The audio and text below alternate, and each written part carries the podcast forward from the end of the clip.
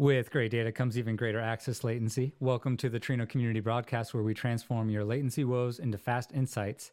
The Trino Community Broadcast is a show where we cover events and happenings with open source Trino community and show off really cool things about Trino, including Druid. so, uh, yeah, so this week we are going to be uh, the the title of the show is "Make Data Fluid with Druid." Um, we're uh, there's there's a, a, an implication there that uh, we're dealing with uh, some really fast real time stuff. Um, we we always say the word fast whenever we're talking about uh, you know database systems, and so we're gonna really talk about what fast means in in different contexts today because obviously Trino's fast, but uh, but uh, Druid is faster, and so uh, uh, we'll be handing that off to uh, some of our, our guests here today. So, in fact, why don't I do a quick round of introductions to all of our guests? Um, let me first start out with Rachel. Rachel, I'm really gonna butcher your last name. Could you just Pedrushi? Is that right? Usually pronounced Rachel. How do you pronounce your surname? Is typically how my last name is pronounced. So no, I'm Rachel Pedreschi. Perfect. And uh, you're coming. She's coming to us from uh, Imply, uh, and uh, one of the big uh, representatives of the uh, Druid community. and then we also have Parth and Samarth from Netflix. thank you very much for joining, gentlemen. And of course, my typical partner in crime, Manfred. Yeah, I can't hide. so, um, so yeah, so basically, let me pull up real fast. Uh, we're gonna do uh, a quick message from the sponsors, which is Starburst. Um, I'm gonna pull up a new book that just came out today. Uh, let me see if I can find it. Trino. Uh, let me.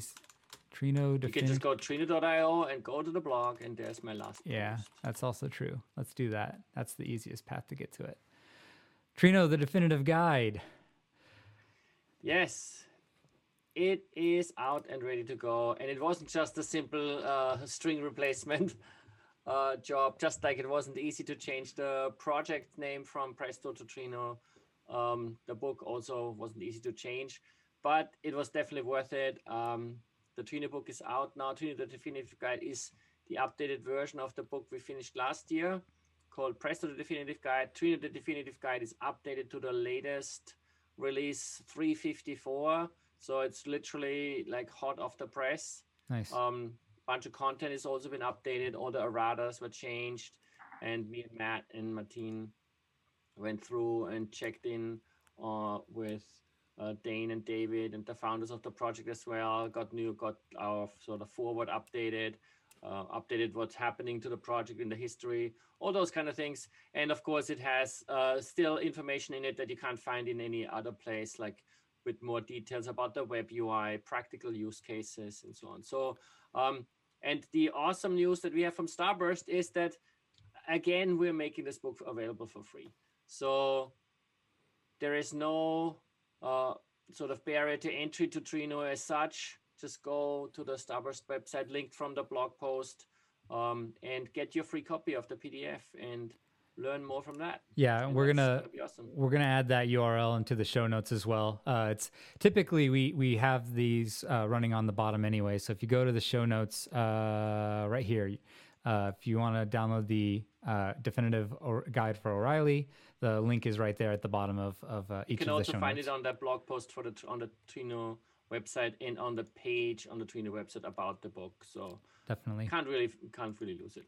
And of course, all the authors, including myself, but also Matt and Martin, are constantly on Slack. So if you want to find anything out about the book or have questions or let us know that it's terrible that's also good. Just contact us on slack. Well actually i, I let you know that it was uh, there was a couple things wrong with it uh, on some of the errata. One, one in particular yeah i know but i fixed those.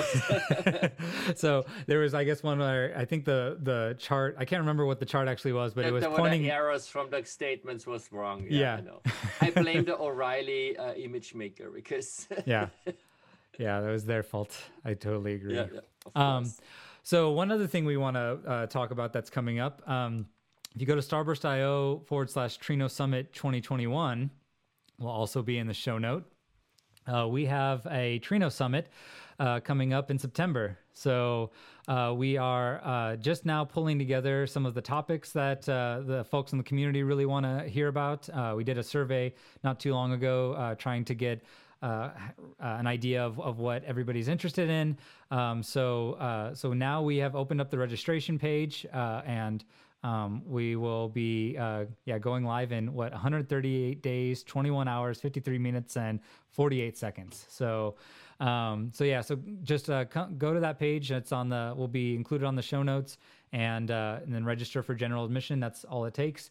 Uh, there was some weird issue that happened with the registration for a sec that like I think is fixed now. Uh, it just it said that there's an email that's supposed to be sent and it never sends. Uh, I've since uh, fixed that issue, um, but uh, I want to just make that clear to anybody who is registering. If there is any issue, just reach out to me on on Trino Slack or or uh, you can even if you're not on the Slack channel, I'm on at Bits on Data Dev and uh, Twitter. Um, hopefully, you're on one of those two things. um, and uh, yeah, and so that's basically it. Uh, Trino Summit's going to be, I think, like the primary thing that people are interested in. It's like around data lakes and uh, and then just like specific technologies. Uh, we might even be having uh, uh, some of the some of our guests here today joining us as well. Possibly, we we haven't confirmed anything, so I don't want to start making promises that we can't back up. but also until September, as you saw from the ticker there, 138 days. I think that gives us chance for at least let's say five or so releases or a bit more. So plenty of opportunity to send more pull requests and improve the project even more. So if you think the, the Druid connector needs some more work, go send us those pull requests and work with us and absolutely everyone else here on the call to get it even more improved. Speaking of uh, the release, uh, so we I, I, I, tried clicking on this link this morning and uh, it doesn't go anywhere. So what's going on with the release, Manfred? what link are you looking at? I'm on the link that I set up that anticipated 356 being done today.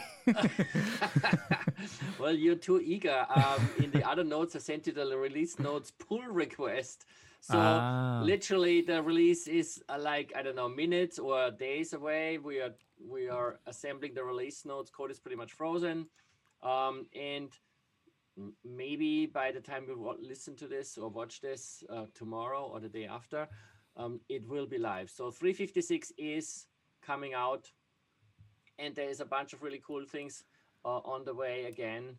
Uh, I think one of the features that people will be most like impressed with or like scratched uh, have have a good opportunity to to scratch the head is the match recognize function so this is a new sql statement that's going to be supported uh, and it allows you to query like write a query where as part of the query multiple records are taken into account and then um, do sort of like training analysis within it like seeing if records have a behavior of like the price range and within and stuff like that um, pretty complex to understand, but we have a very uh, explicit and long documentation about it.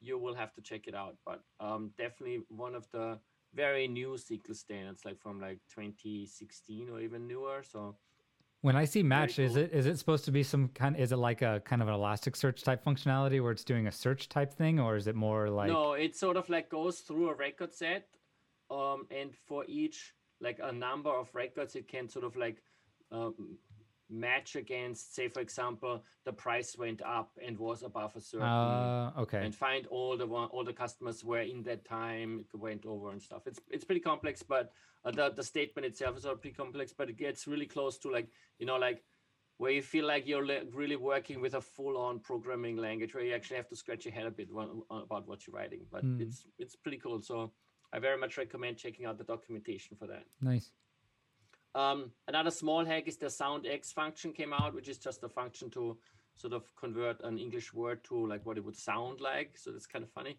Um, has uh, surprisingly many use cases actually, and it was a pretty small small PR to get it in. So that's cool. Um, often requested feature.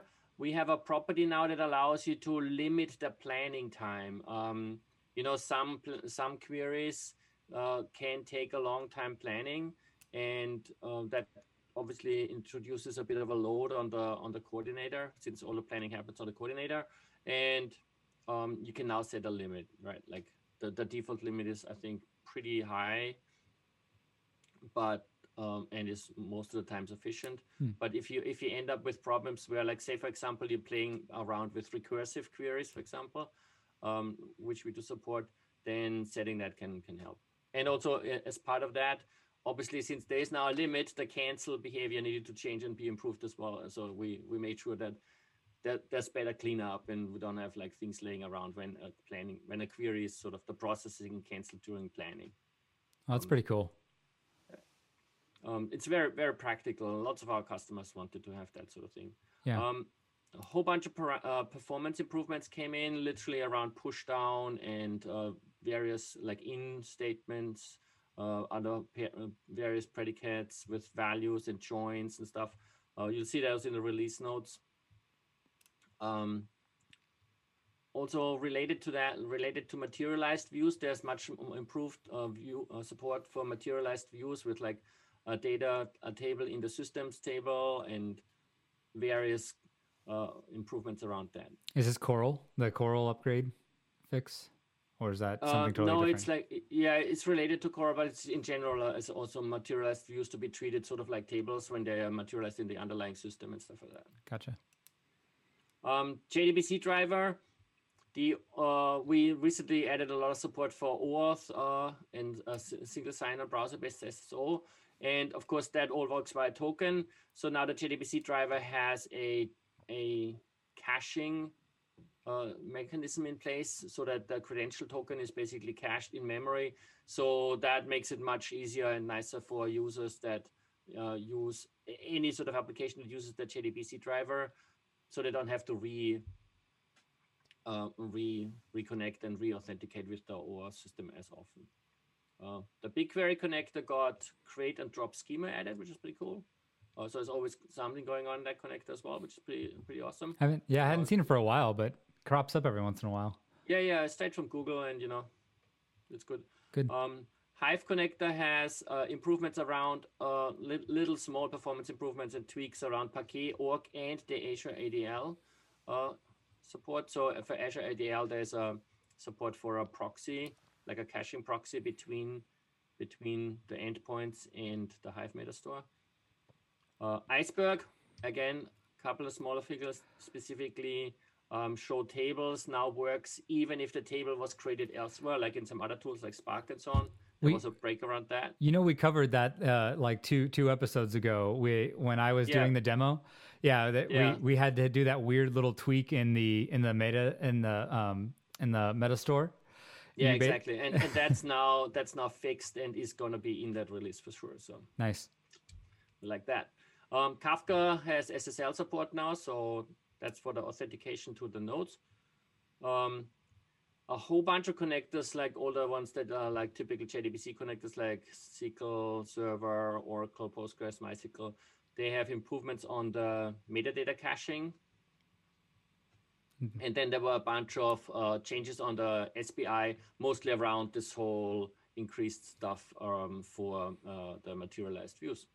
So Awesome. additional additional mm, uh, like methods and signatures in the SPI, which obviously doesn't impact you if you don't use the stuff that wasn't there before. So it's cool. Very cool. Nothing breaking. So yeah, uh, another good release. I definitely encourage all the SQL nerds to check it out and play around with Match Recognize, or at least, you know, look at the documentation and scratch the head a little bit. Nice. when I was reviewing that with the developer to make it consumable, um, I definitely had to scratch my head. I can tell you that. Very cool. Anything else you wanted to cover on this upcoming release? Anything else breaking, or are we still adding? You said it's frozen, right? So we're just basically Yeah, it's waiting not on all the. frozen, but you know, it's in that like where we're writing the release notes, and like it's gonna be, it's pretty much imminent. So nothing big will be merged. That's for sure. That's that hasn't been merged already. Cool. yeah. Awesome. Well, So uh, now I want to learn about Druid. Yeah, let's let's learn about Druid. I'm gonna uh, first show off our uh, Ali's little animation here that uh, for Druid, and while we're looking at that, uh, I am going to actually do something I have not done on the show before, which is live uh, adjustment of our OBS scene here. Let me just do this real quick so that we can pull focus on our next speaker, Rachel, and so we can see her floating head. Um, oh, I clicked on the wrong thing. Give me For one. those that are listening on the podcast, by the way, while while Brian does that, what Allison has created, she's created a little commander Bun Bun with a really crookedy sort of druid stick. I'm not sure what he's holding. I think this is this his beard. It's a oh, the, well, no, the, there's the cane. Uh, yeah. that, that what's the other thing in front of his face? It's a beard. oh, it is a beard. See, Yeah. that's what I was asking. It's a beard, and then he's. I'm guessing this is in Stonehenge, which is Yeah. Yeah, that was the idea. Like I, I know I know there's a lot of uh of basically like I don't know. I, I'm not going to try to pretend like I know anything about druids other than that they're a big player in D&D as well as uh Diablo. So why don't we why don't we let the the experts start telling us about uh uh some some information about druid uh and I think you you talk a little bit about uh druids in general, right? Rachel? Not really. Come on. Actually, this particular druid came from World of Warcraft. So that was uh, the original authors of Druid. Um, Oh, okay. So this this was a World of Warcraft reference then. This whole this whole naming. Okay. right. A- As much as we would love to have like the Stonehenge druid, and I like to use it as like you know the wizard or use your druid magic or anything like that, but no, it's it's World of Warcraft. I'm yeah. But in World not- of Warcraft, it's a character type for that magic, so you can totally still make that claim. Yep.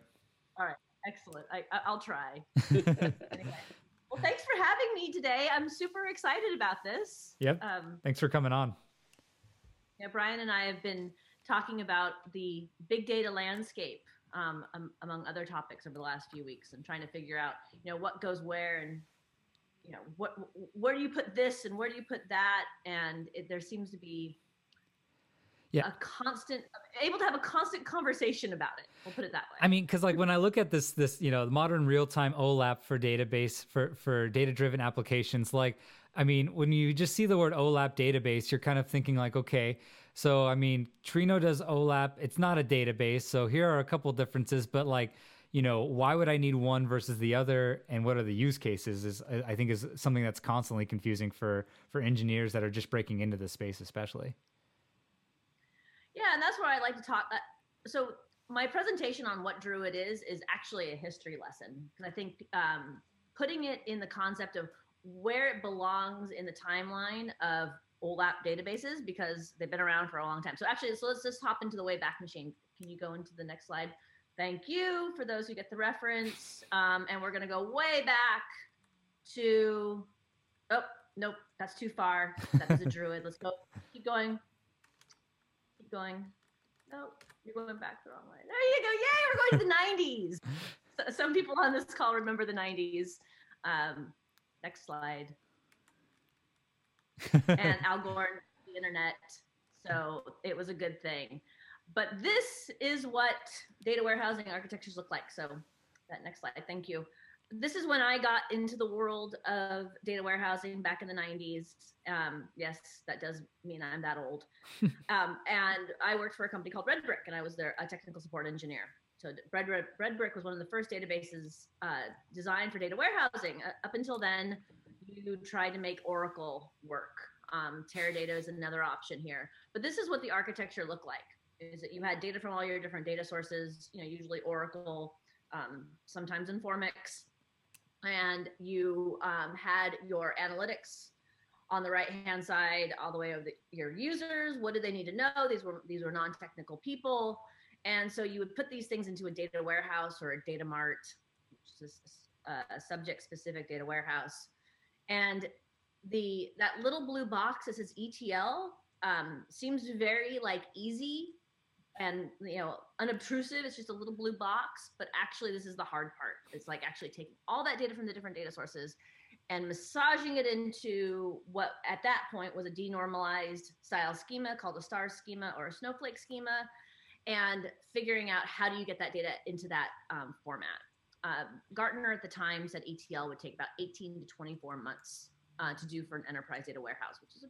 pretty long time um, i built a data warehouse at the turn of the century for Vail Resorts. And it took me 10 months personally to do 32 different data sources just to get it into a little data mart for marketing. So is and and and that was the last time you had to touch it too, right, Rachel? Like I think you know once you get it set, it's it should work forever, right?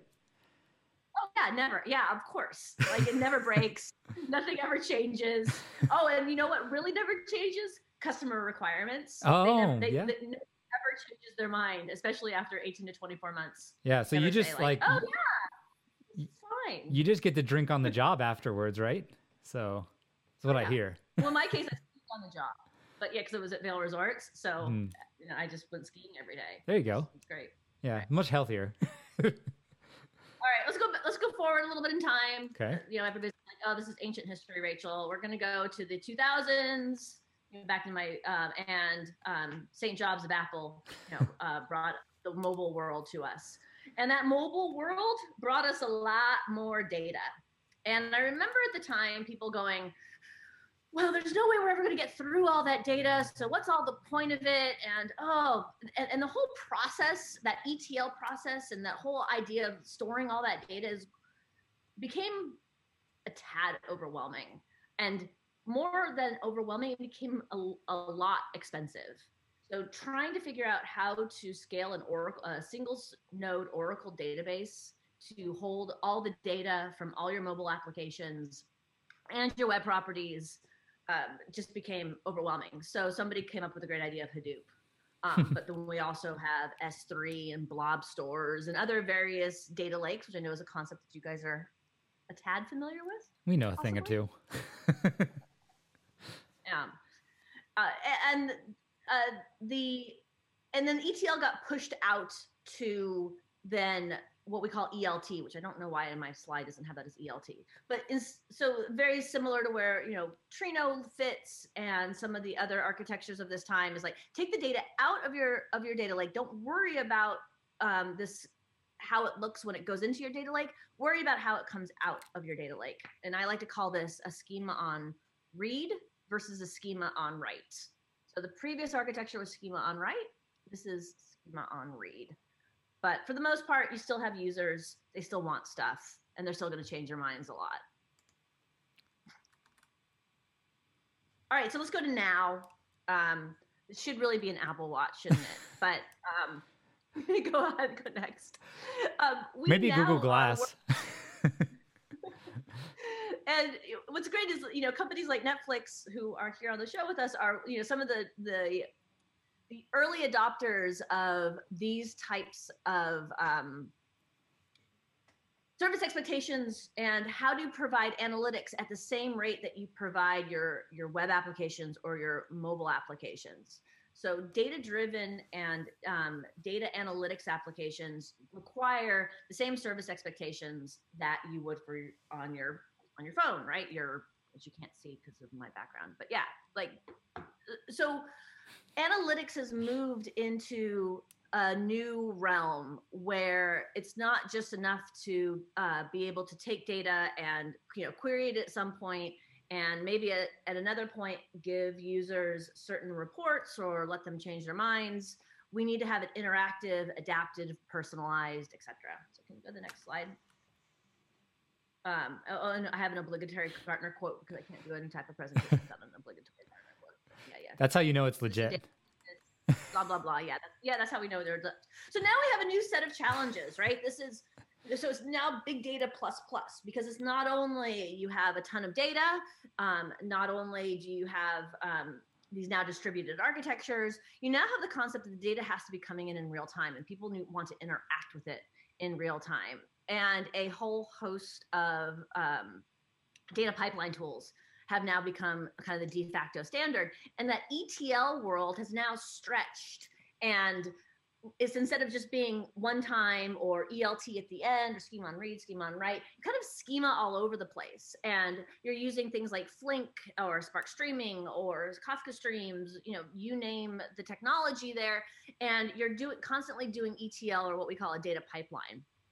Um, and this type of architecture required a new type of database. And I like to call this architecture the data rivers because it kind of goes with the lake thing. Mhm. Um, people saying the data rivers doesn't sound fast enough. So it's like a class five data river where the data is just, I don't know. I don't know how to make that work. You mean like heavy white water with waterfalls and everything? Yeah, exactly. No waterfalls. Those are this is really dangerous. This isn't dangerous. This is cool. Um, and so this is where Druid fits in. So Druid is a database. We finally got there. And what it does is it takes data um, off of message buses like Kafka or um, Pulsar, Kinesis. Um, it also can read data from data lakes, so from S3, from Hadoop. Um, there's also a new Spark connector. So if you're interested in that, you know, please ping me because we are going to be doing some really cool things on the new Spark connector. Um, so that so Druid will take the data from those different data sources and put it into a database, a columnar style database that has been designed for analytics and specifically for interactive OLAP style analytics, where you don't need to know where all your queries are ahead of time, that your users can be more flexible and they can get to data that's fast. Fast and fresh. How fast? that's and so we, we a lot of words you said there I actually then overlap a lot with Trino, right? So that's why I wanted to let's start making that distinction of what do you mean by fast? What do I mean by fast? Well, we usually mean sub-second when we mean fast. Yeah. Um, and we, so Druid does support joins, um, and it's, but it's definitely not its primary use case mm. because to us, joins would typically be too slow. Yeah. So yeah, we do support it for those for those side times that you need it, and I think that's where Trino comes in, is where you need to have the, that full function of joining data from various different data sources, and you're willing to wait maybe a couple of seconds. Yeah. For res- responses versus sub-second response times. Yeah. And we'll talk. We'll dive. I think we're gonna. We have a lot of really cool use cases that that are coming from Netflix uh, that we'll talk about with Parth and Samarth here in a minute. But uh, uh, but yeah, there there are uh, a lot of times where when you're looking at these systems and you're thinking, okay, I'm I'm I understand that these are both you know handling the as analytics use case, so they're going to be very fast in returning uh, results to me uh, and over a large set of data, right? That's the that's the basic thing. But the the question, the distinguishing factor is, uh, well, one is that you know Druid's actually storing this data, uh, and and Druid also has its own, I guess, uh, probably special uh, types of like indexes and and all sorts of fancy ways to to make that sub second latency happen, right? That, that's the magic. That's, that's the, the magic. Sort of behind the scenes, yeah. Exactly. Well, also I think it's worth pointing out that we have a Kafka connector, but obviously uh, from Trino connecting to Kafka is great, but all you're seeing is the stream passing through. So as soon as like the stream is gone, it's gone, right? So having a system like Druid where the data actually ends up landing unlocks that uh, aspect of looking at more data in longer time periods beyond what's currently streaming. And then querying that with Trino works very nicely as well, right? You have yet another, in this case, super fast data source that interacts nicely with Kafka and streaming systems. So I think it's a great combination. Yep.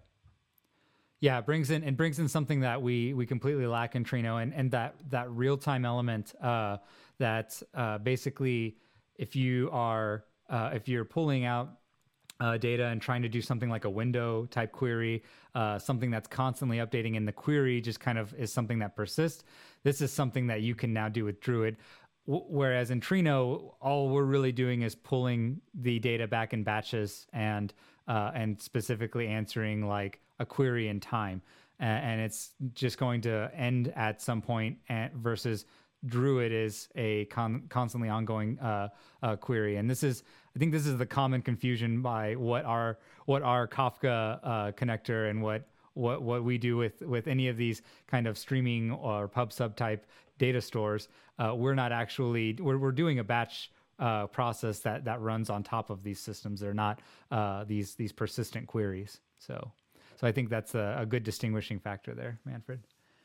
Um, cool. So th- sorry for interrupting you, Rachel. I just wanted to. I, I, that was a perfect point for me to put in my little pitch of like we we we we constantly get this confusion. I I remember starting out too. Like I was constantly confused between the differences between like real time systems versus uh, batch systems. So carry on with with telling us about more about Druid.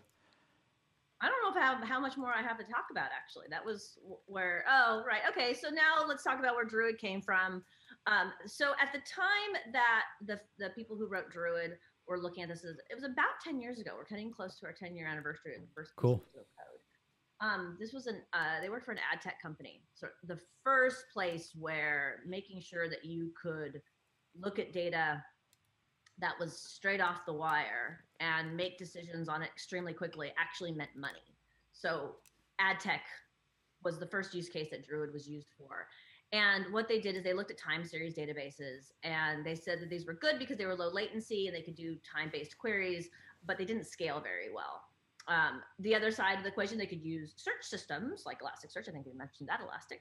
Um, and that's great for real time ingestion. It had that Kafka piece done really well. It had the flexible schema thing done really well.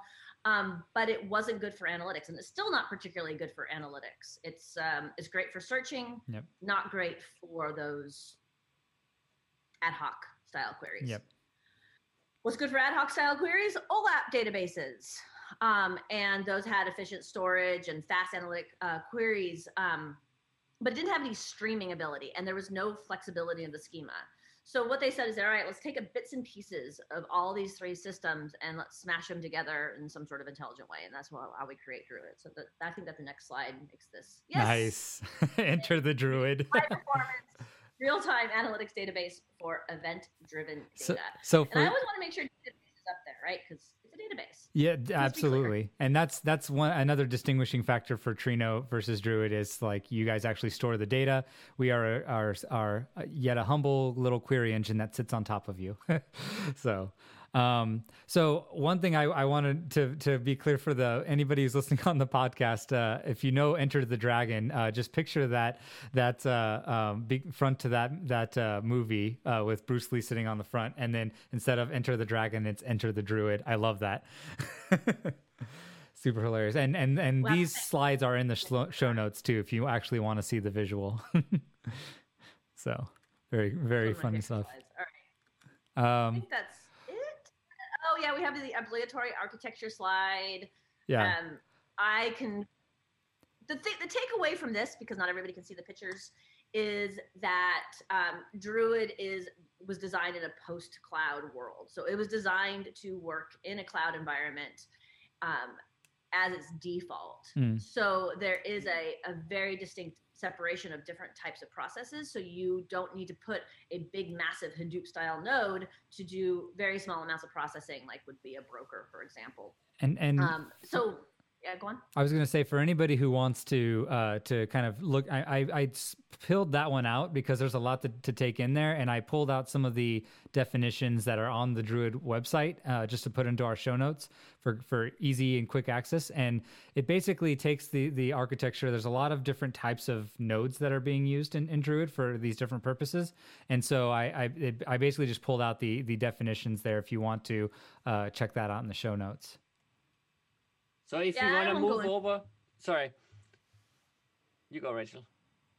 I was just going to say, if you want more information about it, you're welcome. People are welcome to find me, um, and I can definitely take them through it. But Cool. we Cool. lots So- of written.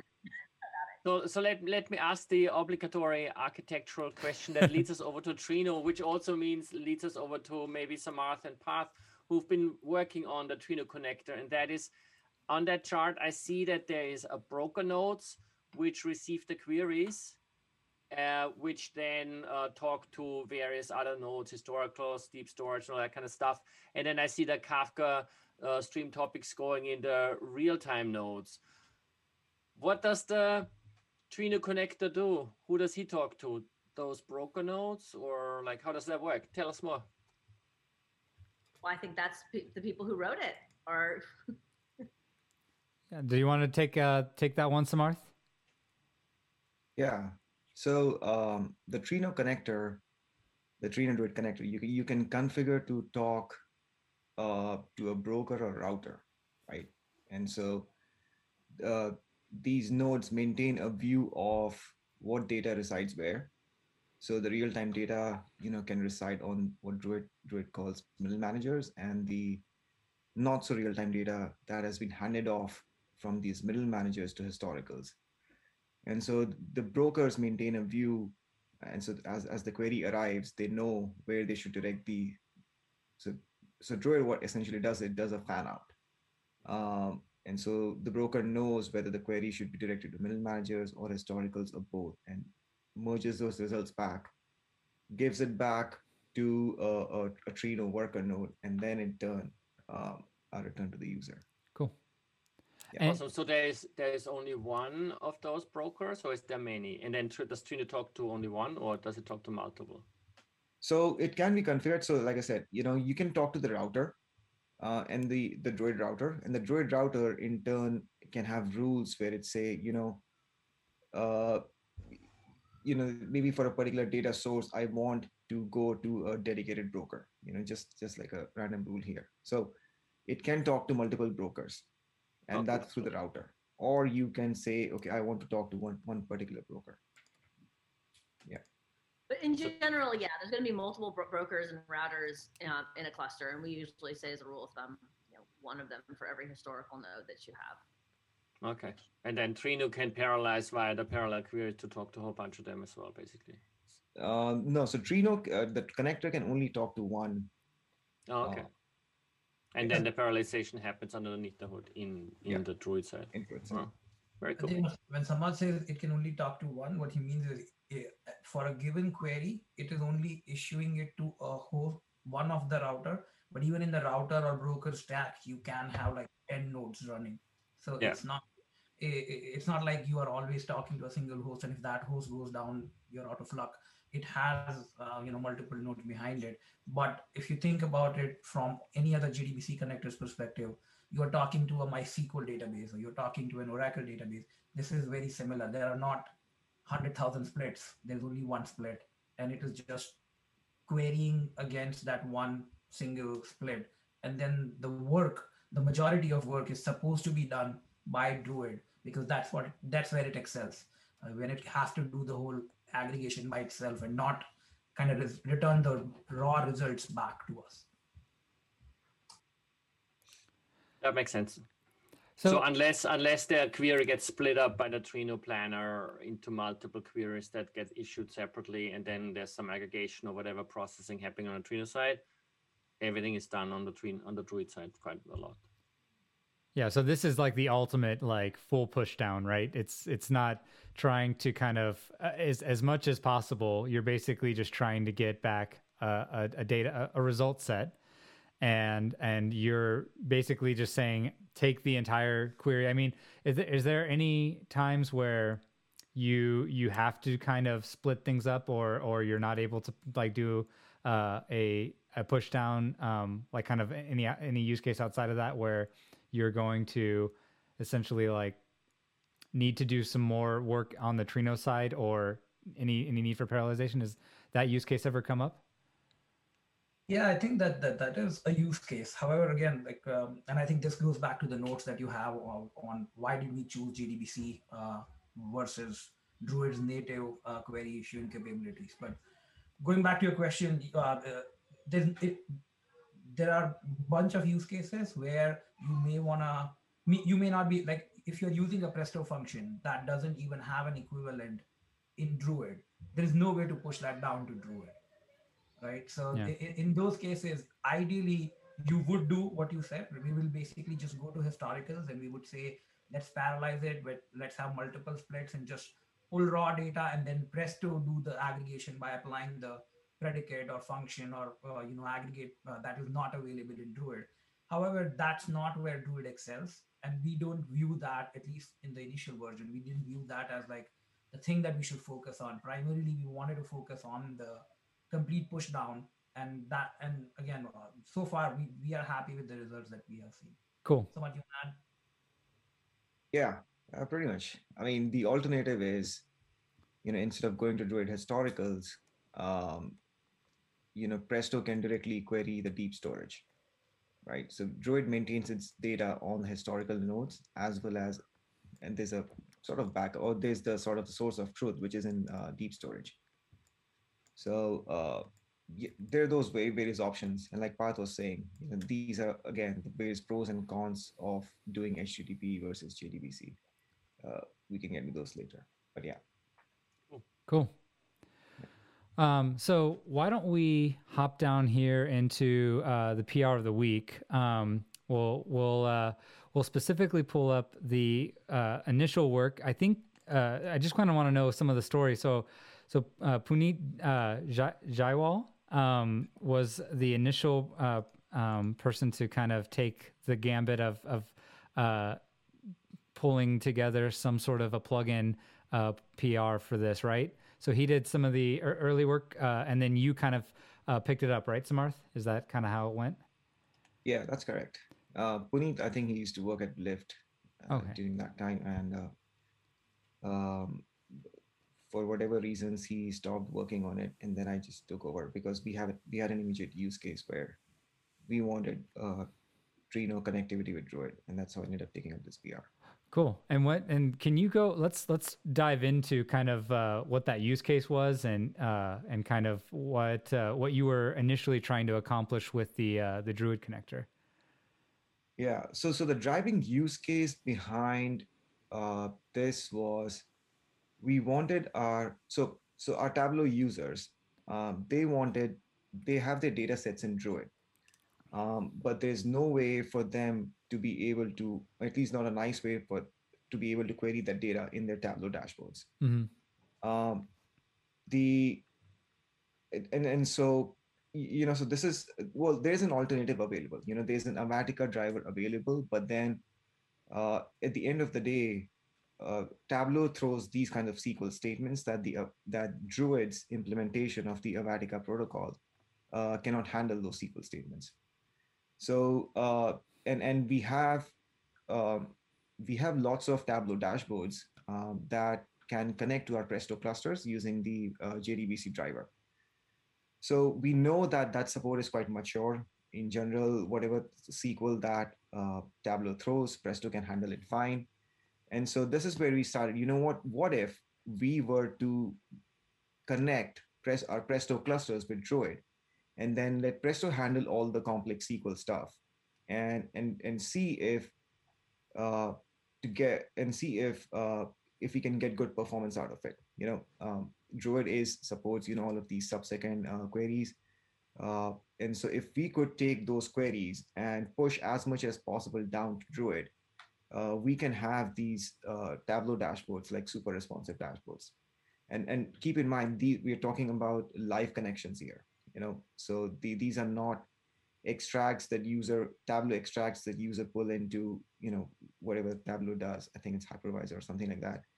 And um, these are live connections to the cluster, and so Druid uh, and and so you know you get all the uh, goodness of live connection. There's freshness of data. You don't have to re- keep refreshing, and uh, because it's Druid, you can you get uh, you know billions or trillions of rows you get excellent performance in the dashboards uh, which is uh, so yeah so this is where you know this is sort of the where uh, the whole uh, push came from to be able to connect uh, a tableau with druid. So so the kind of first push was was more towards like less of a federated use case but more like syntax layer mapping or something like that. Is that correct?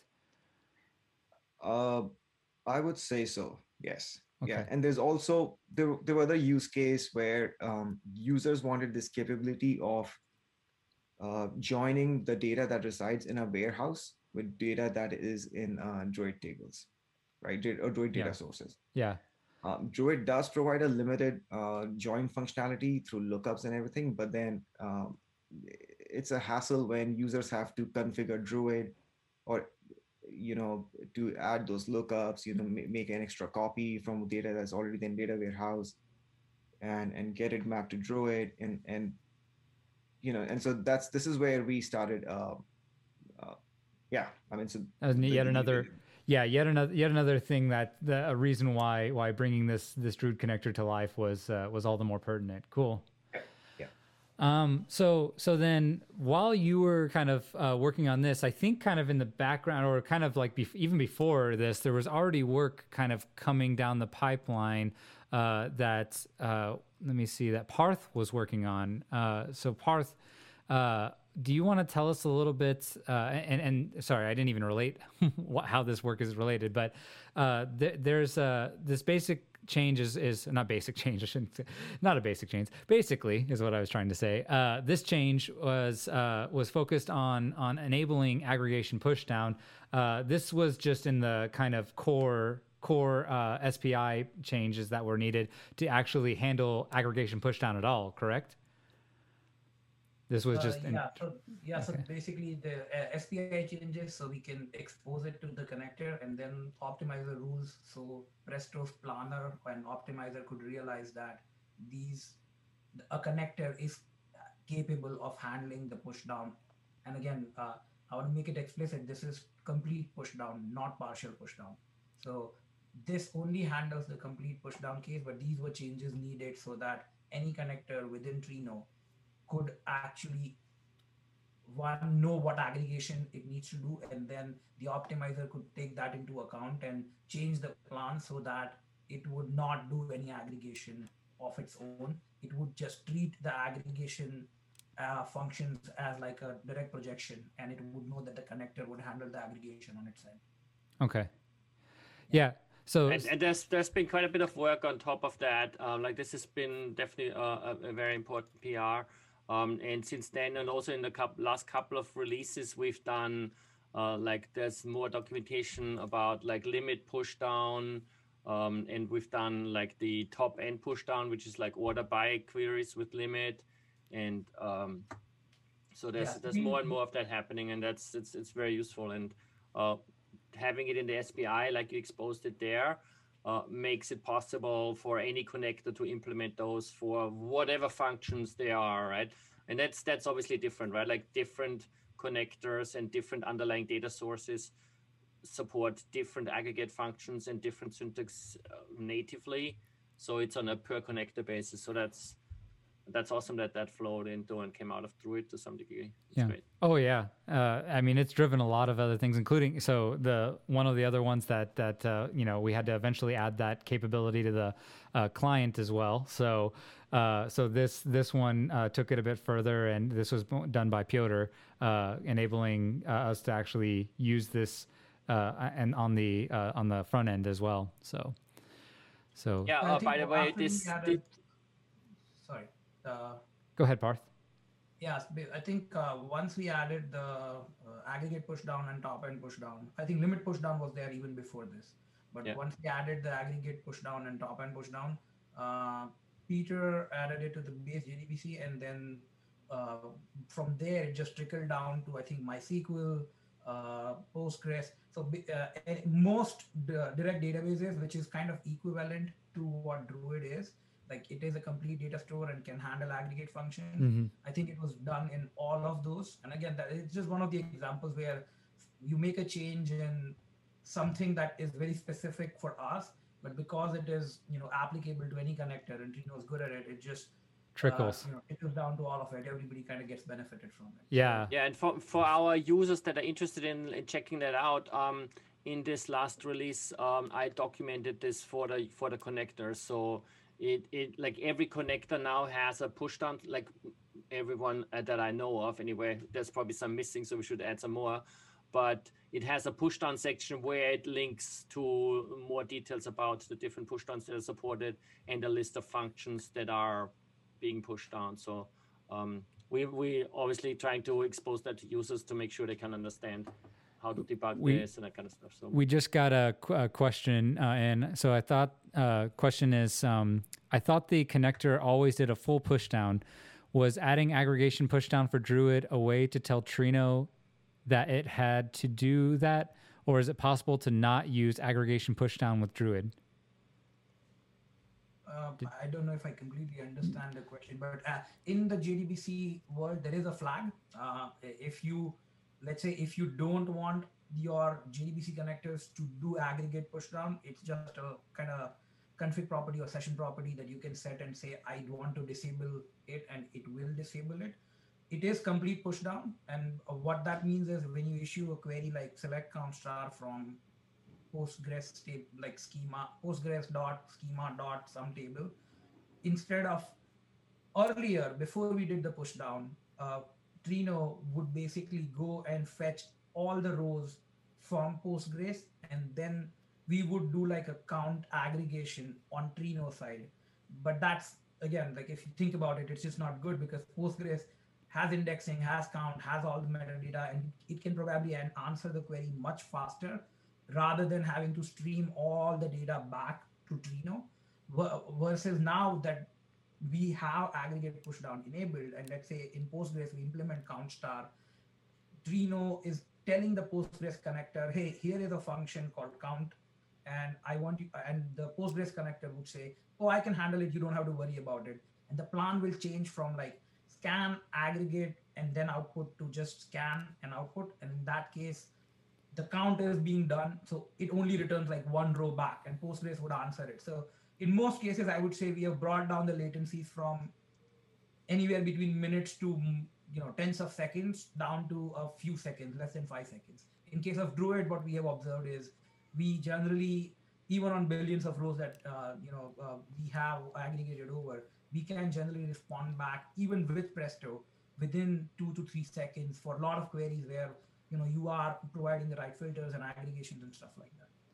Yeah, I, I think this uh, this question now that I kind of read through it uh, one more time is it, it kind of uh, there's sometimes uh, an assumption that like the the being able to do push downs uh, certain types of push down queries is just automatically uh, cap- like something that can just happen. You just basically take it and pass it along, but uh, it's there's not usually like a direct one to one mapping. A lot of times uh, there there are specific uh, there there are specific barriers. So, so for instance, like let's say you're you, you're dealing with something that has a slightly different syntax, or I'm not really sure the specifics of Druid. If I, I know you said that the the syntax whenever you're dealing with Druid is not uh, perfect ANSI SQL, so you may not be able to just take the aggregation and say, okay, spit it right back out and, and send it to Druid. Um, I'm not sure if that was the one of the. the well, big... I think I think the best way to understand and explain this is probably uh, for, for Ben is um,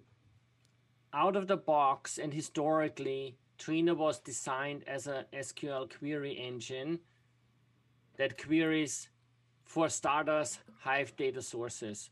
So they don't have any of those functions. So the default behavior in Trino is to take care of just load the data from wherever it gets it from, which mm-hmm. is often ORC or parquet files or whatever, and then it does a lot of the function processing. So that's the default behavior.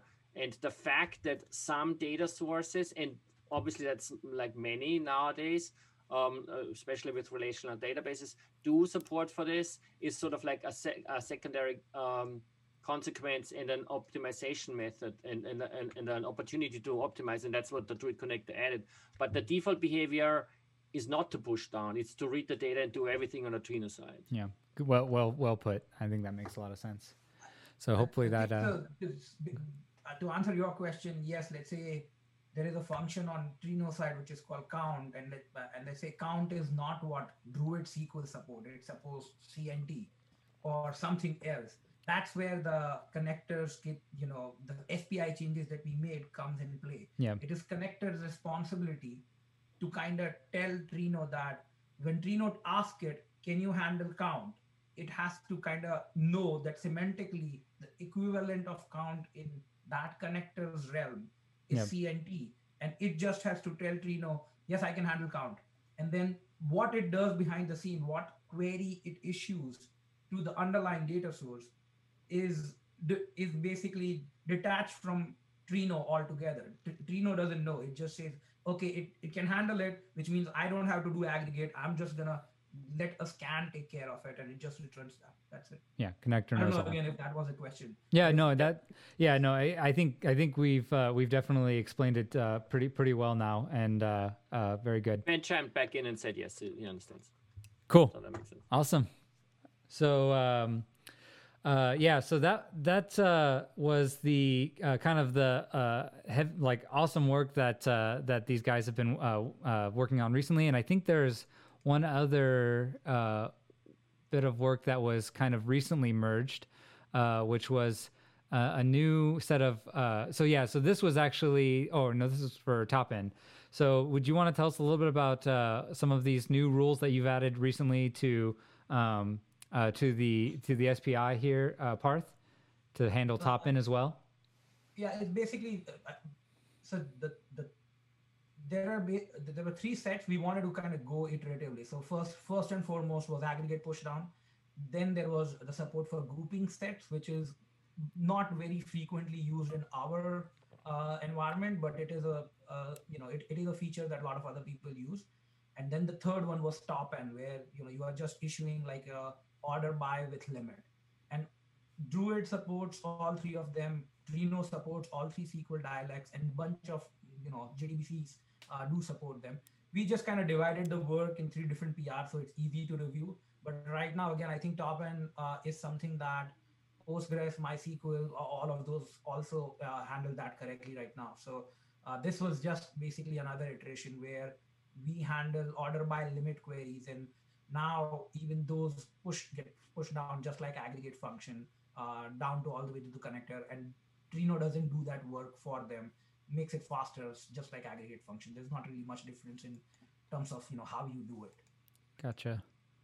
Um, so we got two actual. So that that one was was I think what back in um, oops, that one was back in February. It got merged in.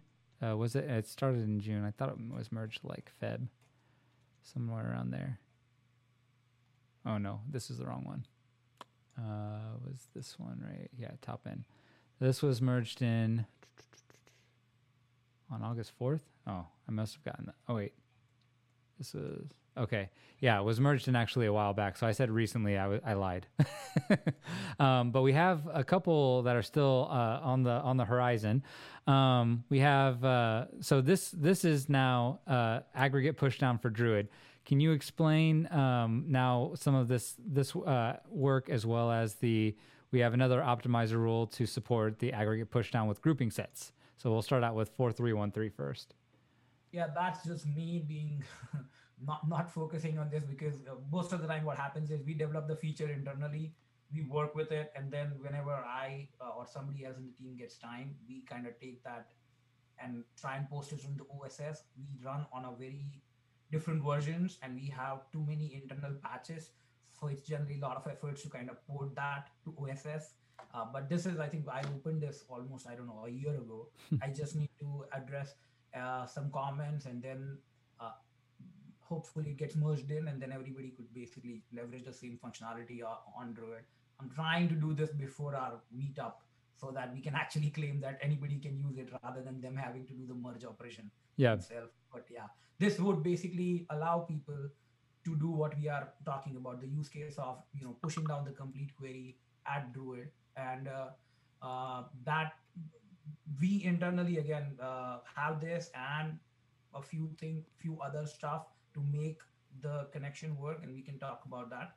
But the pr is adding this uh, like just like we did for mysql postgres just adding the actual mapping of the aggregate functions that druid can handle it has to kind of expose that information to trino Mhm. and this pr kind of does that it basically exposes that oh i can handle count or whatever else So this is like the final final step and and all of these all of this work that you you all have been doing. It's like the the I don't know the final countdown or something. Yes, that's what it is. Basically, once once we have this in, then when you issue a query, it would uh, to Druid, it would do a complete push down as long. And again, there are some caveats there, which is you have to use, uh, you know, the functions that Druid connector has exposed. Like if we we don't handle count distinct right now, so if you did a count distinct, that would become like a scan query because Druid would say, I, a Druid connector would say, I don't know how to handle it.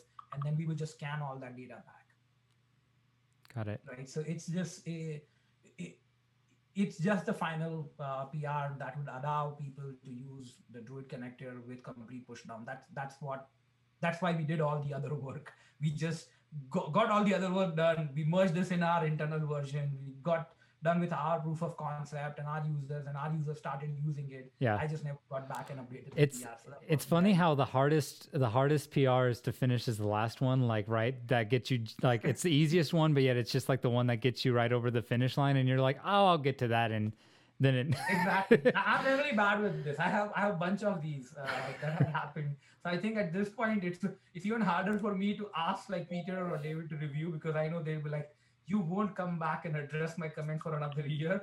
So I don't know if I want to review it. So, yeah. but yeah, I, I'm hoping to get it out. Let's see. Let's see if I actually you know be honest this time and do it by end of this week or not. Here's what we'll do when we get back to face to face again. We'll just hang out at a conference in a room for about an hour and just knock it out. I'm up for it, but let's hope it doesn't get to that. just messing. And uh, and then yeah, so and then the final one is is pulling in. Uh, now, so now that we have all these fancy things, we can actually start adding even more aggregations. So you would be adding in uh, the the next one, which would be grouping sets. yes, that's a, again that's just another optimizer rule because if you right now you can only say select star from table um, group by A, but if you were to say grouping set and then you know let's say country, country and city, then those things won't be pushed down. It's just an optimizer rule that needs to get in so that it can expose that because Druid supports it as well. Druid uh, supports the grouping set functionality as well. So it's and bunch of again uh, databases uh, that they support it as well but this is still relatively niche i would say like grouping sets are not very commonly used as far as our environment is concerned so i don't know how commonly it is used you know outside but it, it, it's just one more functionality that i think would make it easier for people to you know use the overall connectors across the board Awesome. Yeah. Cool. Um, anybody else have any questions before we hop on over to the uh, the um, oh man, I went on the wrong page. Uh, till we hop over to the um, demo of the week. All right, let me let me do this real fast. This is like uh, going to be a super simple demo, just to kind of it's this is actually a way to force myself to to start working on this getting started uh, repo that I've been working on. So if I have one of these that I do, I'll basically have a nice simple getting started. So there's nothing like mind blowing with this this demo, um, but uh, but with it we uh, let me see if I can pull up the code here. Um, with it, we can uh, basically just showcase um, bringing in, bringing up a, a quick uh, dr- uh, Druid instance, and this, as we had kind of shown before, uh, is going to involve uh, so involves Zookeeper and uh, and Postgres backing that, and then we have coordinator, router, historical, middle manager, and broker node, and basically, pull this to the front the code, um, and this is all going to be a part of the um, uh, uh, all included in links in the show notes. Um, but in the code, uh, what we what we basically have is uh, a little directory that's going to contain a Docker Compose file uh, to pull all these up, and uh, including your Trino instance. And Trino will basically have the con- the correct configurations. Let me pull up that configuration now. Uh, very simple in this case. Uh, we're just going to basically uh, delineate the connector name to be the Druid connector, and then we're using the Avatica JDBC URL there. So it just points to the broker in this instance. So so once we've configured that, um, you will run um, Docker Compose up, and this will bring up this little instance here. Um, and once uh, Druid is is up and running, you can actually go to their uh, their console. Um, and I gotta say, like coming into this console, I was like really jealous. That's there's a lot of super super nice um, uh, things that you all have going on here. Let me make sure I don't have. Let me pull uh, our little setup here. So yeah, um, to to you basically have all the all the uh, keys like usually i have to go like fish out for some other data or i can you know if i if i had insert currently uh, druid doesn't uh, support inserts. So uh, so what i typically do is you know i'll, I'll pull out from our tpc uh, or tpcds uh, data set and i'll, I'll load it into into the you know whatever data store we're going into. But um, here I didn't really need to because I can literally just click on load data and they have a couple things you can do. You can either like point to a, a REST service or, or pull on local dist or paste random data. Um, all sorts of fun little things you can do here, all from the UI. So I can I just uh, pulled into this little example data set up here, and uh, they just have this uh, Wikipedia data set. So I just literally loaded the example, and then I closed my eyes and I started clicking next So we'll keep doing that next. Now, I, I'm I'm not going to explain this just because I don't want to take all, all the time. But there's a lot of options that you have here to uh, to customize and uh, the the data set and customize the schema uh, based on what you're pulling in. But if you're just wanting to kind of you know validate that this works and start playing with data, you can literally just go across. Uh, this creates this ultimate specification that tells Druid you know how to load in this data set, what this what the uh, uh, the schema is, and, and all this stuff. And uh, because this is the example data set, um, it, it works. But if you're pulling in your own data set, you might have to uh, adjust with some custom knobs and stuff like that to make sure the schema works. And once you do that, you can submit and it will take you into the ingestion page where it's actually running this little job that uh, is going to pull the data in and it's running and you can refresh and wait till it's not running anymore till hopefully it says it's complete. And i might have actually oh funny. Yeah i think if i refresh too much i end up killing the broker. I didn't i did that last time. So let me just pull the broker back up. It's because uh, we're literally running this on a really small docker docker container. So no fault to druid. It's more of my we back up we're back up.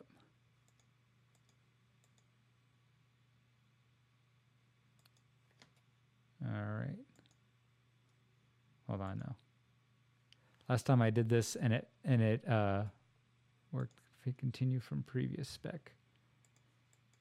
It's because it's a live demo, Brian. i know. They only that, that's how you know it's live. it is very live. I just needed to do this just for the fact that you all knew that i was really doing this. And now you know it was really really uh done. Okay so let's see if okay i'm actually gonna hold off on refreshing because i don't want to kill the broker again. Oh no this time historical died. Again i need to get a bigger it's it's just really unfortunate because i'm running obs and i'm running docker so i can't really it's like hog up too much of the memory here to actually run this There's always a reason to buy a bigger machine, isn't there? Always. One more. I'll I'll I'll let uh, our CEO know. Oh, we got another 502. Well, let's see. I'll pull this up one more time. One time I actually killed it and then it actually ended up loading the data successfully once I pulled the broker back up. So I'm hoping that that will happen. See if there's any data sources yet.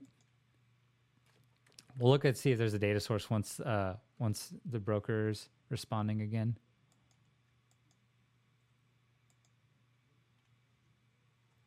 And if not, we can move on. Oh, hey, we had lots of success actually.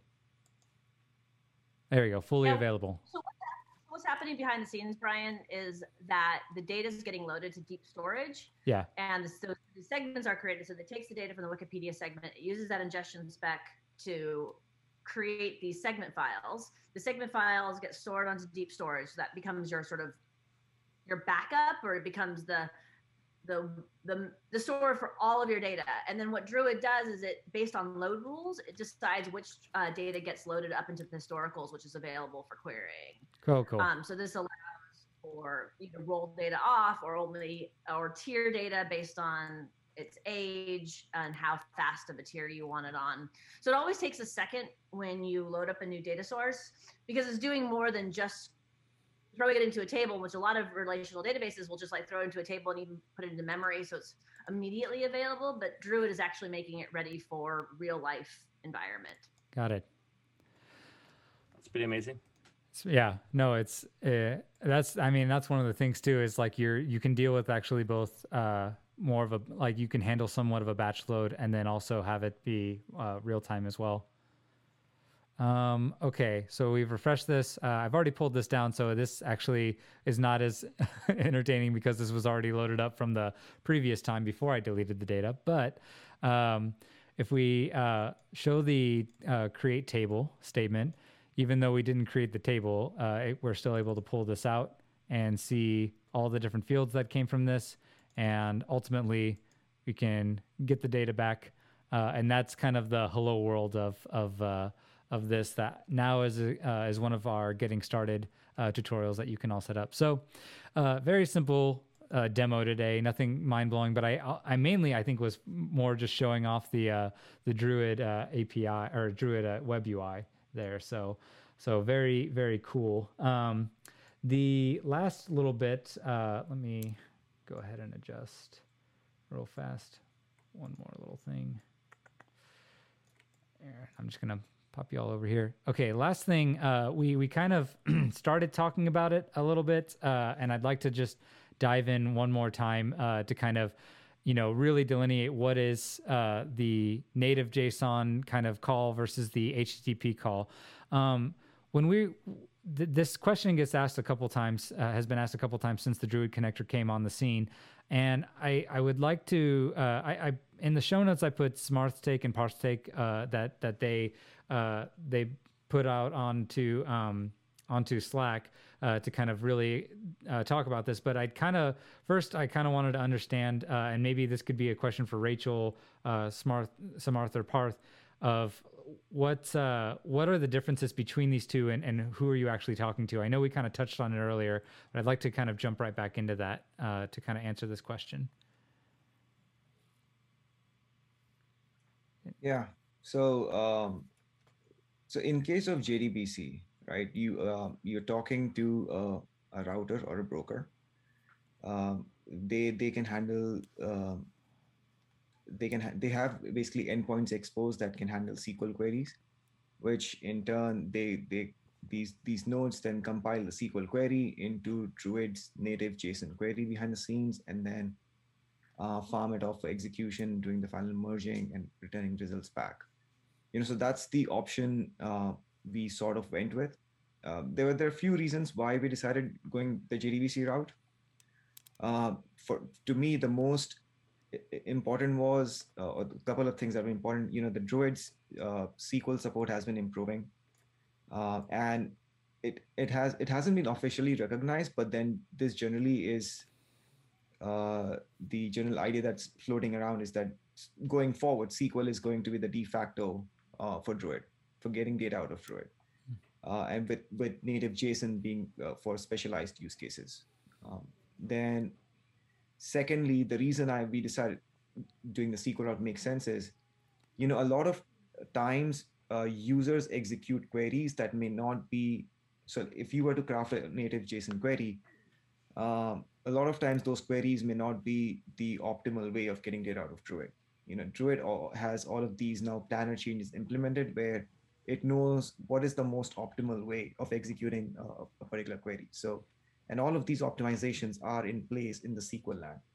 So, so we thought, you know, if we were to uh, provide all of these JDBC SQL-based functionality, um, on the Presto Druid connector, users won't have to worry about whether they're executing uh, a query that is optimal for Druid, right? So that's the uh, the reason why we said, you know, let's go to the JDBC SQL route. and um, hmm. there, there were some concerns about, you know, there, there is some time it takes to for uh, for Druid to parse a SQL query to a native JSON query, which is what it does always.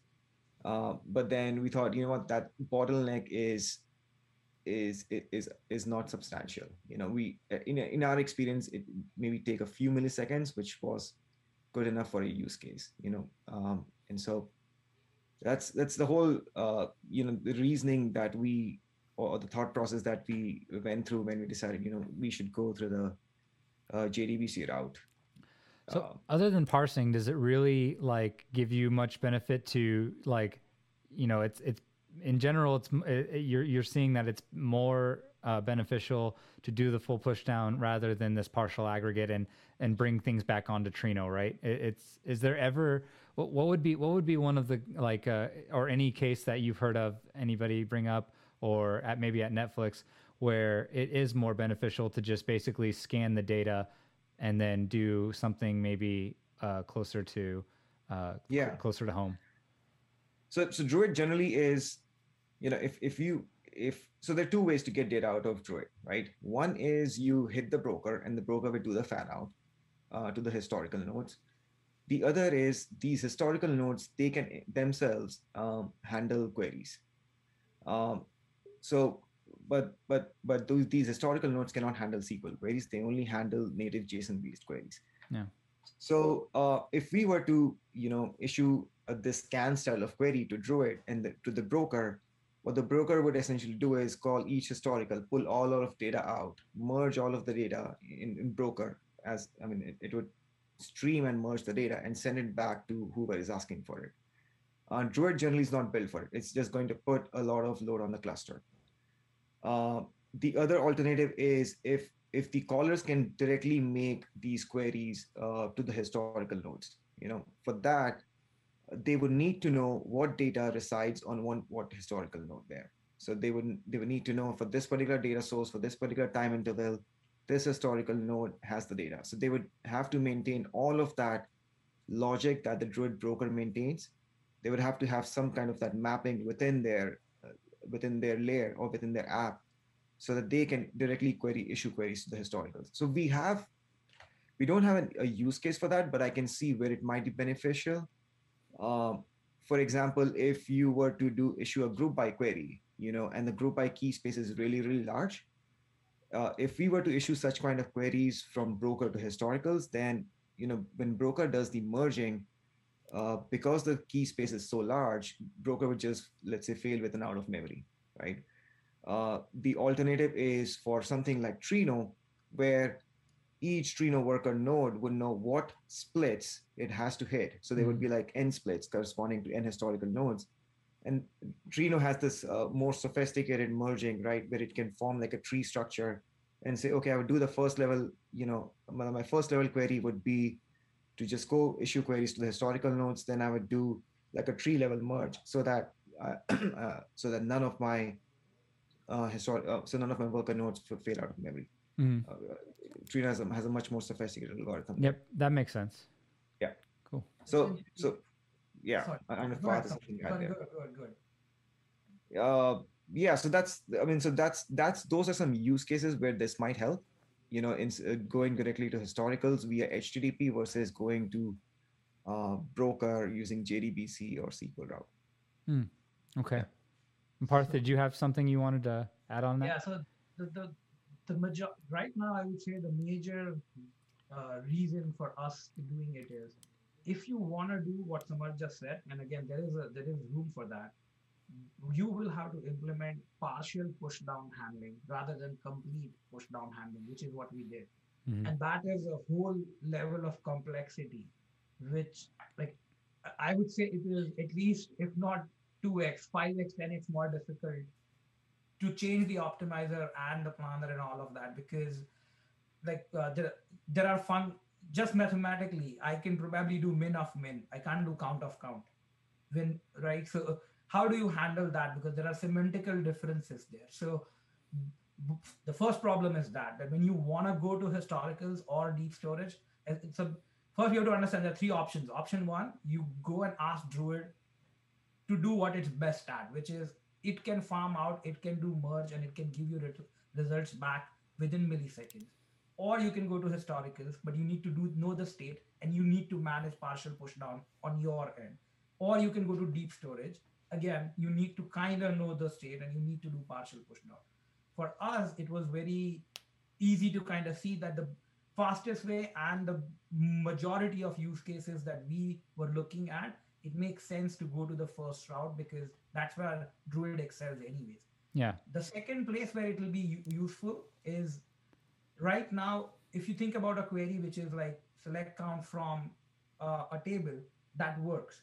If you have a query which is select count from where column equal to X, now Druid does predicate push down as well, which means that it can handle that as well.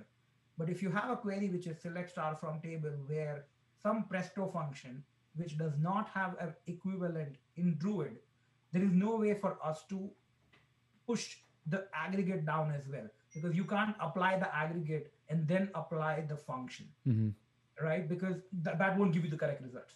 So in that case, we have no option but to stream the results back from the broker given the approach we have taken right now. So in those cases, it makes sense to go to historical get the results back, and then give you the out, you know, up, let Trino apply the function, the filter push down, and then do the aggregation on top of it. And we, again, I think this is something that we did had to hand, handle internally because a lot of times, you know, if you have like case when, Coalesce, all of those are not currently handled in Trino. Like if you have anything a little bit more complex, which is what Tableau will do, then it won't be pushed down. So what we had to do internally is handle all of those kind of push down too. So we now have function push down, cast push down, coalesce push down, case when push down. Like there are a bunch of things that we handle again, but which we haven't really had the time to yeah. go and publish a PR for. But though uh, that's where we knew that Trino is going towards that we uh, as a community there is a good push to kind of have all those features also being pushed down and once that is available there is literally very little reason to go the historical route yeah or the deep storage route because essentially what you want is the one case where the broker is a single node trying to do all the merge. That's where it'll be a problem.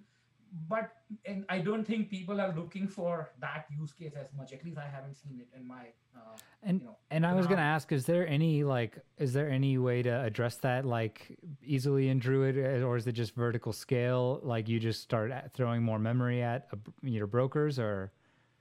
Yeah it's a vertical scale. Okay. Okay Yeah. So hopefully you're not running those all the time and if you are then it's just going to cost you more ram yeah sounds good that makes sense But I- I, Um, say, I think at some point we will handle it. We will have to handle it. And to us, it was also like as I said, it was fastest way out addresses majority of use case, and it's an implementation detail.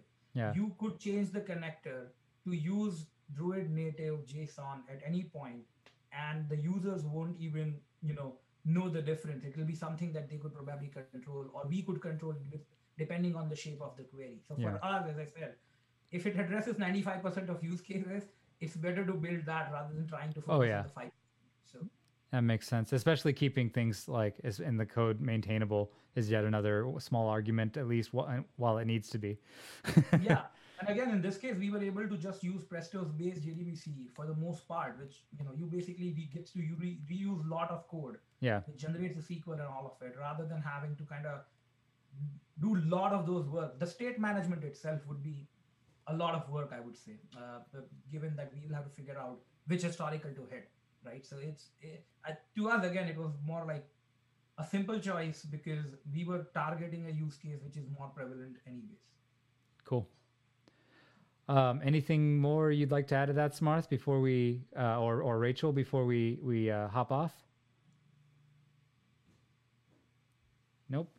All right. Well, thank you very much for for joining us today. I think uh, I've learned a lot about Druid uh, today, and and uh, understanding specifically some of the intricacies that uh, that went around uh, some of the development, and and uh, really uh, hoping that everybody else was um, you know uh, taking away as much as I did. Um, so just wanted to uh, say uh, music for the show is uh, uh, by as Mega Man 6 gameplay album by Krzysztof Słowikowski. Uh, you all have a great uh, rest of your day, and uh, we'll see you all in two weeks.